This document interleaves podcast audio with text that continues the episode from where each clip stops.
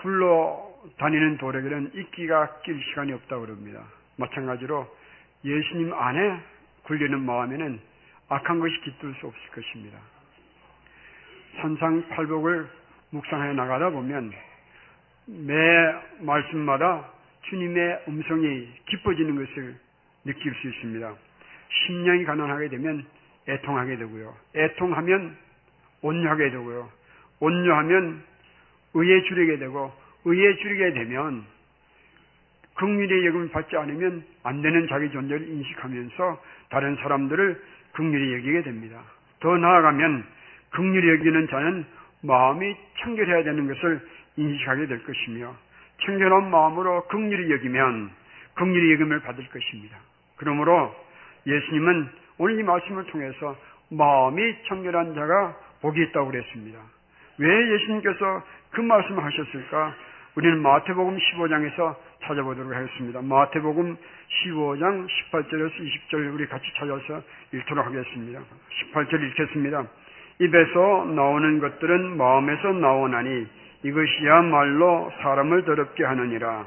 마음에서 나오는 것은 악한 생각과 살인과 간음과 음란과 도둑질과 거짓 증언과 비방이니 이런 것들이 사람을 더럽게 하는 것이요 씻지 않는 손으로 먹은 것은 사람을 더럽게 하지 못하느니라.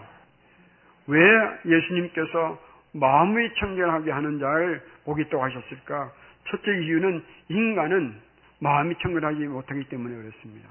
두 번째 이유는 마음이 청결하지 않으면 하나님을 볼 길이 없기 때문에 그렇습니다. 오늘 본문은 그래서 인간은 하나님을 볼 수 없다라고 말씀하는 것이 되는 것입니다. 하나님을 보지 못하면 인간은 스스로 하나님처럼 여기고 착각하며 하나님처럼 마음대로 행동하는 것입니다. 이것은 아담의 타락 이후로 하나님을 보지 못하게 된 사람들이 만들어 온, 적어 온 인류의 역사를 보면 우리는 그것을 알 수 있습니다. 그러므로 우리에게 마음 청결은 대단히 중요한 과제가 되는 것입니다. 왜냐하면 인간은 하나님을 보아야 소망이 있기 때문에 그렇습니다. 그러나 우리는 이런 질문을 싫어합니다. 당신의 마음은 청결한가? 우리는 이런 질문을 피하려고 합니다. 기뻐하지 않습니다. 좋아하지 않습니다. 하나님께서 선악과를 따먹은 아담을 부르실 때 아담은 어떻게 했습니까? 숨어버렸죠. 마찬가지로 우리도 하나님께 남들에게 우리의 마음을 드러내는 것이 싫습니다. 그래서 이런 질문을 우리는 싫어합니다. 피하고 싶어 합니다.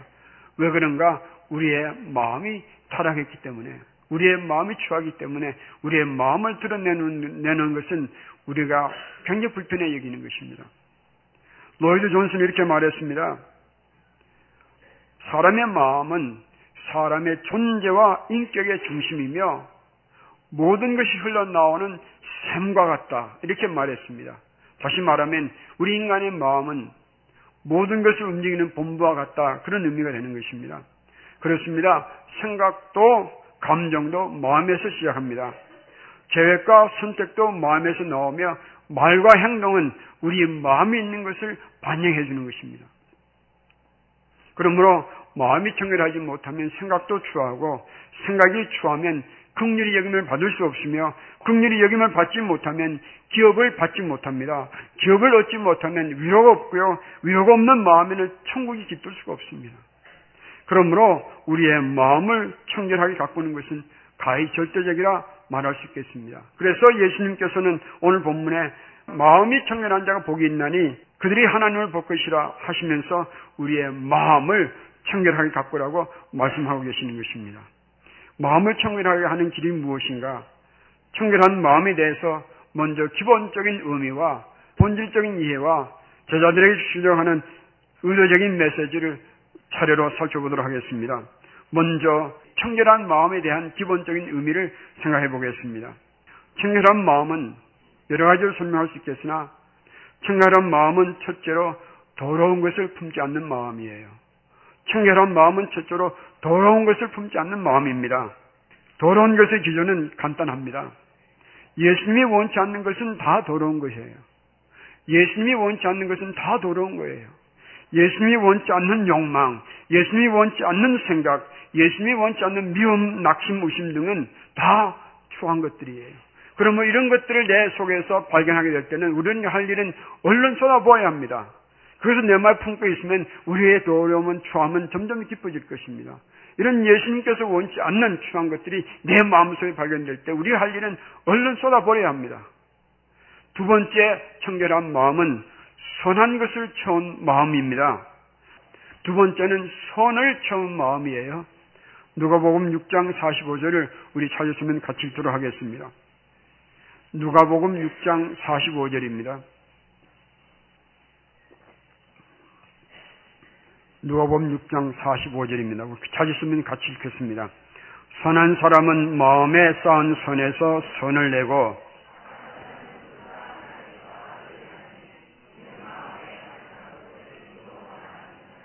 그렇습니다. 선한 사람은 마음에 쌓은 선에서 선을 내고 악한 자는 그 쌓은 악에서 악을 내나니 이는 마음에 가득한 것을 입으로 말함이니라.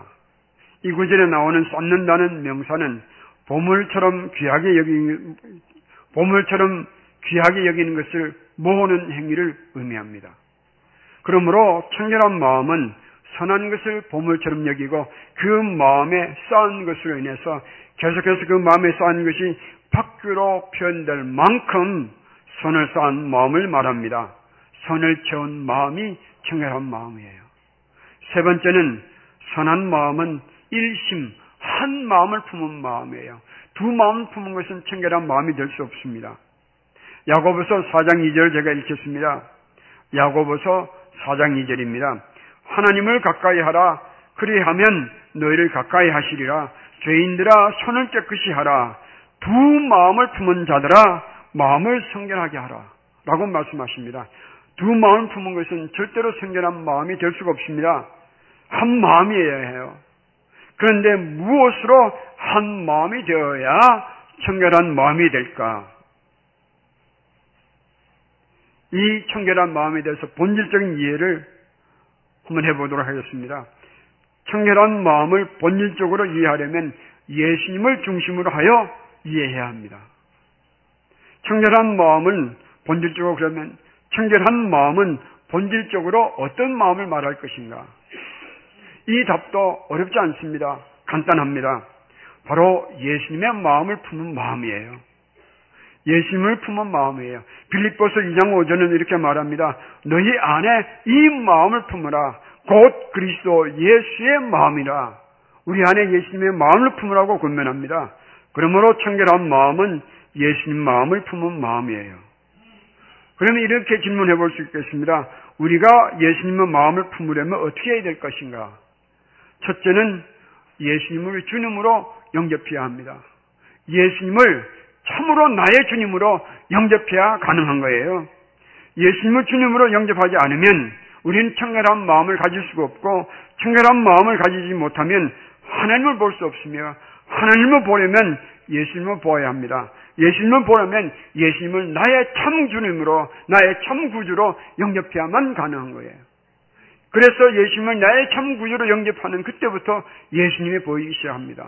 그러면 하나님을 볼 수 있을 거예요. 여러분 예수님 아닌 것을 우리 마음에 채우고 살아가는 내 마음을 내어놓고 회개해야 할 것입니다. 만약 아담이 죄로 오염된 마음을 내어놓고 하나님께서 아담아 어디 있느냐 부르셨을 때에 나가서 회개했다면 아마 인류 역사는 엄청나게 다른 모양을 지고 가지고 있을 거예요. 오늘 우리도 마찬가지입니다.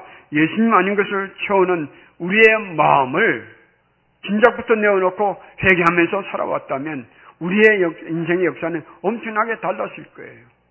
그러나 이제부터라도 우리의 마음에 예수님 아는 것을 채우고 살아가는 내 마음을 예수님 앞에 내어놓고 회개하며 예수님을 나의 참 주님으로, 나의 참 주인으로, 나의 참 왕으로 살아가는 인생을 우리 한번 시작해 보십시다.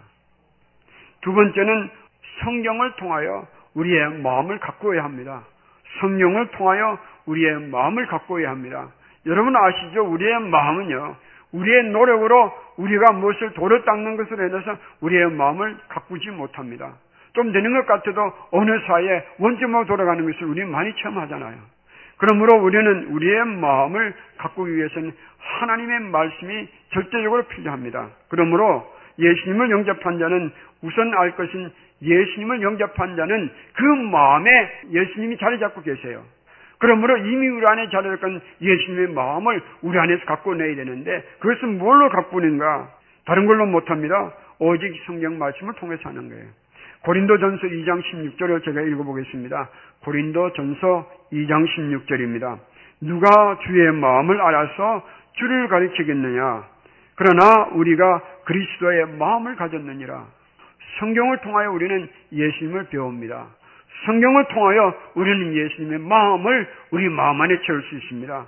말씀을 통하여 우리는 우리의 마음 상태를 진단할 수 있으며 말씀을 통하여 내 마음에 예수님의 마음이 꺾이게 할 수 있는 거예요. 그러므로 우리는 성경 말씀을 통하여 늘 우리의 마음을 가꾸시길 축복합니다. 그러나 그것도 부족합니다. 한 가지 더 필요해요. 세 번째는 바로 예수님의 마음을 내 마음에 채우는 것이 나의 강구요 기도가 되어야 할 것입니다. 세 번째는 예수님의 마음을 채우는 것이 우리의 소원이 되고 우리의 강구가 되어야 할 것입니다. 예수님의 마음을 채우는 것이 우리의 목마름과 기도의 제목이 되어야 합니다. 기도를 통하여 우리의 마음이 주님의 마음으로 채워질 것을 강구하십시다. 빌리 그레함 목사님은 이렇게 말했습니다. 우리가 세상에서 경험하는 질병은 한 가지밖에 없다. 우리가 이 세상에서 경험하는 질병은 한 가지다. 우리의 근본 문제는 인종 문제가 아니다. 우리의 근본 문제는 가난 문제도 아니야. 우리의 근본 문제는 전쟁 문제도 아니다.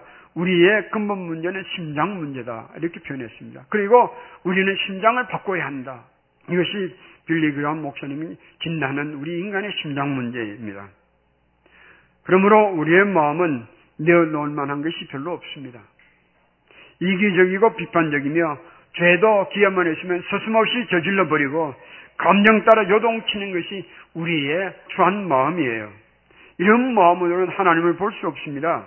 내 마음을 예수님으로 채워달라는 강구는 어떤 기도보다 우선적인 기도여야 하고 긴급한 기도 제목이라고 저는 생각합니다. 예수님의 마음을 채우지 못하면요, 우리의 신앙생활에 힘이 없습니다. 예수님 마음을 내가 채우지 못하면 우리의 신앙생활은 괴로움이 더해질 거예요. 그러므로 우리는 긴급히 우선적으로 내 마음에 주님의 마음, 예수님의 마음으로 채워달라고 기도할 것입니다. 이것을 어떤 기도보다 긴급하게 기도할 내용입니다. 네 번째는 믿음의 공동체 안에 머물러 있어야 합니다. 믿음의 공동체를 통하여 우리는 서로 도움을 주고받지 않으면 혼자서는 청결한 마음을 유지할 수 있는 능력이 우리 안에는 없습니다. 이렇게 말하는 분을 가끔 만납니다. 목사님 저는 교회 안 나가요. 왜 그렇습니까? 저는 예배 드릴 거 다 드리고요. 할 거 다 합니다. 어떻게 하세요? 주일날 아침 되면 저는 TV를 통해서 설교 말씀 듣고요. 또 헌금은 자선단체에서 하고 있습니다.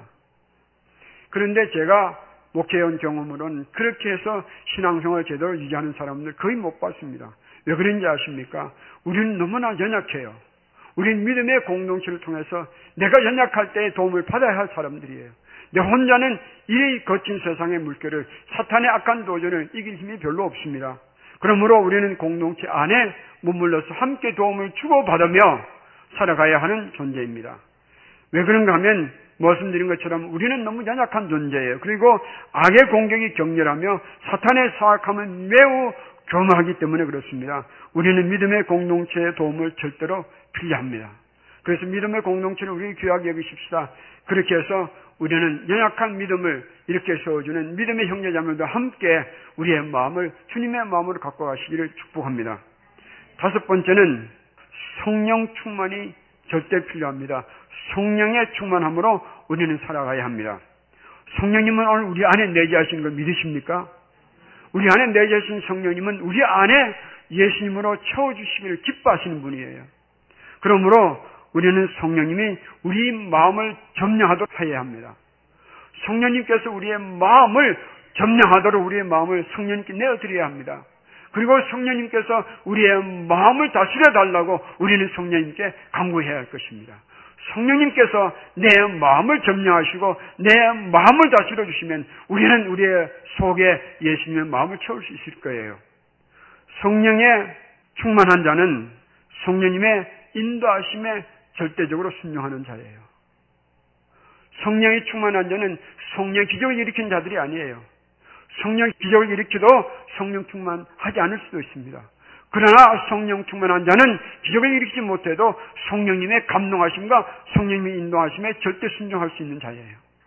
그러므로 사랑하는 성도 여러분, 우리가 성령의 놀라운 기적을 별로 체험하지 못해도 너무 걱정하지 마십시다. 내 마음과 성령님의 욕정이 충돌 일으킬 때 내가 성령님의 원하시는 걸 선택할 수 있는가, 순종하겠는가, 이것이 성령 충만을 결정하는 증거가 되는 것입니다.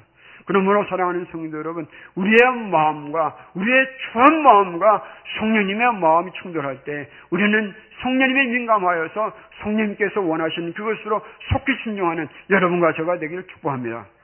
그렇게 되면 성령님께서 우리의 마음에 예수님의 마음을 채워주기 시작하실 것입니다. 성령님의 순종에서 예수님의 뜻을 거스르는 마음을 쏟아내 버리셔야 하면 그때부터 성령님을 통해 우리는 하나님을 보게 되는 시간이 체험이 일어날 것입니다. 그렇다면 이제 예수님께서 발 앞에서 예수님 말씀을 듣는 이 제자들에게 주시기를 원하시는 의도적인 메시지는 무엇일까? 저는 이렇게 정리해 보았습니다. 사랑하는 내 제자들아, 너희들이 세상에 나가서 나를 증거하다가 무슨 일을 당하든지 어떤 유혹이 있든지 어떤 곤란을 당하든지 절대로 너희들은 마음을 늦추지 말고 나로 인해서 너의 마음을 청결하게 하라. 지키라. 나를 인해서 내 마음을 청결하게 지키면 내가 너로 하여금 반드시 하나님을 보게 할 것이니 이제부터 내가 너에게 하나님을 보여줄 테니 사랑하는 내 제자들아 이 세상에 나가서 어떤 일을 만나든지 어떤 일을 당하든지 너희들의 마음을 청결하게 지켜다오. 이것이 주님의 부탁 말씀인 것 같아요.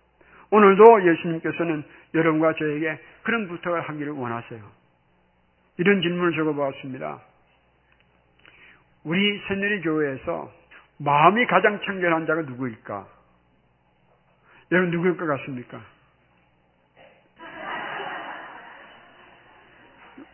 고맙긴 한데 저는 그 질문에 대한 답은 제가 모르겠습니다. 제가 그런 한 가지 아는 것이 있습니다. 우리 교회에서 가장 마음이 추한 사람이 누군가 그에 대한 저는 답을 알아요. 바로 여러분 앞에 마음이 청결하라고 출가하는 이 목사의 마음이에요. 그런 저도 주님께서 도와주시지 않으면 제 마음을 청결할 길이 없는 사람입니다. 그래서 오늘 또 저는 주님께 간구합니다. 주님이여 내 마음에 주님의 마음을 채워주시옵소서. 이것이 제 간구예요. 온갖 유혹과 온갖 자존심과 온갖 감정의 소용들이가 제 속에서 용암처럼 물컥 물컥 솟아 나올 때 저도 감당하지 못할 때가 많습니다. 그럴 때 간구하는 것은 이것입니다. 내가 주님을 마음을 채우기를 원합니다. 내 마음에 주님 마음 채워주시옵소서. 여러분 이 목사를 긍휼히 여겨주시길 부탁드립니다. 그런데 이 청결한 마음을 가진 자에게 주님께서는 하나님을 보는 복이 있다 말씀하셨습니다. 잠깐 정리해 보겠습니다. 여기 본다는 단어는 인지한다 또는 경험한다는 뜻을 가지고 있습니다. 다시 말하면 하나님을 본다는 것은 그냥 우리가 시각적으로 보는 그 정도가 아니에요. 하나님을 본다는 것은 하나님을 경험하고 하나님을 인식하고 하나님과 교제하며 하나님과 함께 산다는 것을 의미합니다. 여긴 진행형의 의미를 가지고 있습니다. 하나님을 들으며 하나님을 느끼며 하나님을 체험하며 하나님과 동행하며 살아간다는 것이죠. 언제까지요? 영원토록. 영원토록 우리가 하나님을 보며 살게 될 텐데 그 축복을 위해서는 우리는 끊임없이 우리의 마음을 정결하게 할 것입니다. 하나님을 본다는 것은 바로 하나님을 이렇게 체험한다는 것인데 우리는 어떻게 하나님을 그렇게 볼 수 있으며 체험할 수 있을까? 요한복음 12장 44절과 45절에서 그 답을 찾습니다. 예수께서 외쳐 이르시되 나를 믿는 자는 나를 믿는 것이 아니요 나를 보내신 이를 믿는 것이며 나를 보는 자는 나를 보내신 이를 보는 것이니라. 여러분 우리가 용서받은 탕자의 심정이 되어서 채울 것은 다른 게 없습니다. 그저 영원하신 예수님의 마음을 내 마음에 채우는 거예요. 그렇게 되면 반드시 하나님을 보게 될 것입니다. 영원한 목자 예수님을 내 마음에 채우면 예수님을 보기 시작합니다. 예수님을 보게 되면 하나님이 보여요. 예수님을 들으면 하나님의 음성이 들립니다. 하나님을 본다는 것은 하나님께 속한 자가 되는 것입니다. 예수님을 믿는 자는 누가 알아주시는지 아십니까? 하나님이 알아주세요. 하나님께서 영원히 책임주세요. 심판으로부터 자유케 해주십니다. 사탄도 손대지 못하게 하십니다. 고난도 이기게 하시며 이 세상이 감당하지 못하게 하십니다. 죽음도 이기게 해주시는 축복을 베풀어 주시는 것입니다. 누가요? 예수님의 마음을 채우는 자들에게 하나님께서는 그렇게 하나님을 보여주세요. 그러면 우리의 마음과 생각을 정리해 보도록 하겠습니다. 누가 보면 22장 34절 한번 보겠습니다. 첫 번째 우리 할 일은요, 우리의 마음을 지켜야 하는 것입니다. 우리의 마음은 지켜야 합니다. 가만히 있으면 안 돼요. 우리의 마음은 지켜야 합니다. 누가 보면 21장 34절 우리 같이 읽도록 하겠습니다. 예수님께서 하신 말씀이에요. 누가복음 21장 34절입니다. 너희는 스스로 조심하라. 그렇지 않으면 방탕함과 술 취함과 생활의 염려로 마음이 둔하여지고 뜻밖의 그날이 덫과 같이 너에게 임하리라. 우리의 마음이 때묻지 않도록 지켜야 합니다. 그러지 않으면 이런 것들로 인해서 우리의 마음은 곧 추해지기 쉽습니다. 그러면 또 질문이 있습니다. 우리의 마음은 또 어떻게 지킬 것인가? 답을 두 가지를 드리겠습니다. 첫째는 믿음이요, 둘째는 훈련입니다. 에베소서 3장 17절입니다. 에베소서 3장 17절입니다. 믿음으로 말미암아 그리스도께서 너희 마음에 계시게 하시옵고 너희가 사랑 가운데서 뿌리가 박히고 터가 굳어져서 이렇게 표현합니다. 첫째는 우리의 마음을 경관 믿음으로 예수님께 깊이 깊이 뿌리 내리길 바랍니다. 이것이 우리의 마음을 예수님으로부터 멀어지지 않게 하는 길이에요. 우리의 믿음을 예수님 안에 깊게 깊게 뿌리 내리십시다. 그래서 이 세상에 바람이 불어도 풍랑이 몰려와도 흔들리지 않는 믿음으로 예수님께 우리의 마음을 뿌리 내리시길 부탁합니다. 두 번째는 훈련입니다. 우리의 마음은 이 세상의 것들로 인해서 오랫동안 훈련을 받아왔습니다. 그러므로 이제는 우리는 반대적인 훈련을 해야 합니다. 우리가 훈련 받아왔던 세상 것들로부터 받아온 그 훈련을 빼내는 훈련을 해야 될 것이며 그 다음에는 우리의 마음에 예수님 마음을 채우는 훈련을 해야 합니다. 잠언서 25장 28절에는 제가 읽겠습니다. 잠언서 25장 28절입니다. 자기의 마음을 제어하지 못하는 자는 성립이 무너지고 성백이 없는 것과 같다라고 말씀하십니다. 마음을 다스리지 못하면 우리는 영적인 도전에서 처절하게 패배하게 말 것입니다. 마음을 우리가 제어하지 않으면 영적인 도전이 몰려올 때 우리는 힘없이 무너지고 말 것입니다. 반면 잠언서 22장 11절은 이렇게 말합니다. 이 구절 한번 찾아보겠습니다. 잠언서 22장 11절입니다. 우리 찾아서 같이 읽도록 하겠습니다. 잠언서 22장 11절입니다. 마음의 정결을 사모하는 자의 입술에는 덕이 있으므로 임금이 그의 친구가 되느니라. 여기 임금은 예언적으로 예수님을 말합니다. 우리의 왕 되시는 예수님이 우리의 친구가 되어 주신다고 그래요. 어떻게 할 때요? 우리가 마음의 정결을 사모할 때에 이 마음의 정결은 무엇을 의미하는지 아십니까? 우리 마음에 예수님을 채우기를 원하는 마음으로 간절히 사모할 때에 예수님은 우리의 친구가 되어 주세요. 그러므로 우리는 우리의 마음을 훈련할 것입니다. 첫째는 세상에 물든 마음을 빼내는 훈련과 또 하나는 예수님의 마음을 채우는 훈련을 해야 되는데 어떻게 이것을 훈련할 것인가? 우리의 마음을 훈련하는데 참 유익한 법칙이 하나 있습니다. 그것을 교환의 법칙이라고 말합니다. The law of substitution. 이 대입의 법칙을 설명드리겠습니다. 이것은 사람의 마음은 사람의 마음은 한 번에 한 가지밖에 생각 못한다는 이 사실에서 나오는 거예요. 하나님께서 우리를 얼마나 사랑하셨으면 우리가 복잡하게 살지 않도록 한 번에 한 가지 생각밖에 못하게 해주셨는가. 우리의 마음이 아름다운 또 하나의 증거품이에요. 인간의 마음은 한 번에 하나밖에 생각 못 합니다. 그러므로 우리가 무슨 생각을 하고 있다가 그 생각을 다른 생각으로 바꾸려면 어떻게 됩니까? 지금 하고 있는 생각을 내려놔야 돼요. 그리고 내어놓고 내가 하기를 원하는 생각을 바꿔야 합니다. 그래서 교환의 법칙이라고 말하는 거예요. 이것이 우리의 영성을 높이는데 어떻게 유익한 것인가 제가 한번 설명드리겠습니다. 우리가 악한 생각을 내가 마음에 품고 있는 한 선한 생각을 품을 수 없습니다. 미운 생각을 하고 있는 한 사랑할 생각은 못하고요. 내가 죄를 지을 생각을 하고 있으면 죄 지을 계획을 하고 있지 선한 계획은 못합니다. 그러므로 우리가 죄 지을 생각을 하고 있을 때에 우리는 그 순간에서 성령께서 내 마음에 죄를 떠올리게 하신다면 어떻게 될 건가요? 내가 생각하고 있는 것을 빨리 포기하십시다. 어떻게 하는 것인가? 그 생각을 내려놓는데 내려놓는 대신에 다른 생각을 집어넣으면 되는 거예요. 무슨 생각을 집어넣어야 될까요? 예수님을 부르십시다. 예수님 이름 부르고요. 예수님의 생각을 내 마음에 채우고 생각하기 시작하십시다. 그러면 그 악한 생각이 내게서 떠날 거예요. 우울하게 만드는 생각이 있으십니까? 우울한 생각을 내가 하고 있으면 그 우울한 생각은 점점 자랄 거예요. 그러나 그 우울한 생각을 내려놓고 예수님을 부르며 성령의 도우심을 통해서 내 생각에 내 마음에 예수님을 생각하기 시작하세요. 그러면 내 생각을 전환할 수 있는 도움이 바로 일어날 것입니다. 저는 이것을 통해서 제 신앙생활에 큰 이익을 많이 봅니다. 제 생각에 원치 않는 일들이 생각이 자꾸 떠오를 때는 저는 예수님을 부릅니다. 주님 내 생각을 지워주시옵소서 예수님 생각으로 채우기 시작하면 금방 제 마음이 평안을 얻고 예수님의 생각으로 돌아오는 것을 많이 체험했습니다.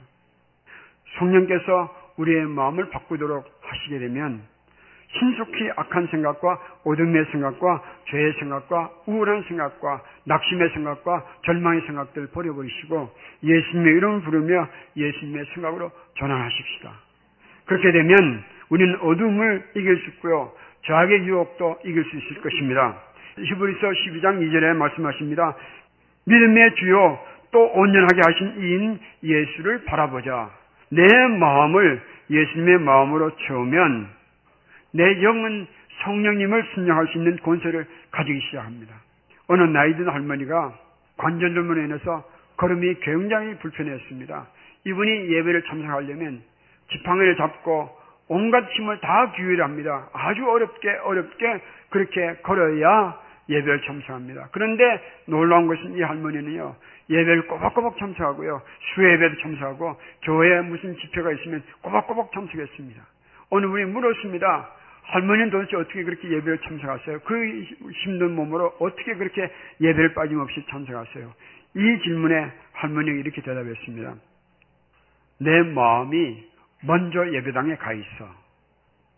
내 이 낡은 다리는 그냥 따라가는 거야. 내 마음이 먼저 예배당에 가 있어. 그러므로 내 낡은 다리는 그냥 내 마음을 따라가는 거야. 여러분, 우리 마음이 예수님을 따라가면요. 우리는 부족해도 따라갈 수 있는 거예요. 아멘. 내 마음을 예수님께 두면 여러분 연약한 생각 가지지 마십시다. 우리는 우리의 삶을 순결하게 가꿀 수 있을 것입니다. 그리고 우리의 영으로 하나님을 보게 되는 은혜와 체험이 반드시 우리에게 다가올 것을 믿습니다.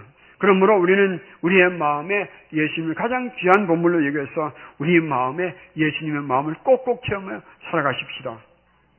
그러면 우리 귀에 예수님의 음성이 들리기 시작할 거예요. 그러면 우리 눈에 우리를 따라다니시는 하나님의 사랑의 손길을 보기 시작할 거예요. 그렇게 하면 우리는 우리의 마음으로 하나님의 사랑의 숨결 소리를 우리 느끼기 시작할 거예요. 그런 은혜가 여러분과 저에게 풍성하게 임하기를 축복합니다. 고린도 전서 14장 15절을 우리 찾으셨으면 같이 읽겠습니다. 그러면 어떻게 할까? 내가 영으로 기도하고 또 마음으로 기도하며 내가 영으로 찬송하고 또 마음으로 찬송하리라. 아멘. 무슨 얘기가 하면요. 영이 내 마음을 다스리는 거예요. 내가 내 마음에 예수님을 채우면 성령께서 마음껏 나를 통해서 역사하게 됩니다. 그러면 내 영이 내 마음을 다스려요. 내가 내 영으로 찬양하고 내 영으로 기도하고 내 영으로 기뻐하며 내 영으로 성결하게 되는 삶을 시작할 것입니다. 그런 축복이 우리 모두에 있기를 축복합니다. 마지막으로 한 가지 기억할 것이 있습니다. 우리는 지금 우리의 마음에 예수님 마음으로 채워주고 어, 외쳤는데 우리 꼭 기억하십시다. 우리가 우리의 마음에 예수님을 채우기로 원하기 전에 아십니까? 예수님은 먼저 오래전에 이미 우리를 예수님 마음에 채워주시고 살아오셨습니다. 그리고 살고 계세요. 그리고 내 알을 예수님 마음에 채우시고 살아주실 것입니다. 언제까지요? 영원토록. 그러므로 우리는 우리의 마음에 예수님의 마음을 꼭 붙잡고 채우고 살아가는 축복이 있기를 축원합니다. 기도하겠습니다.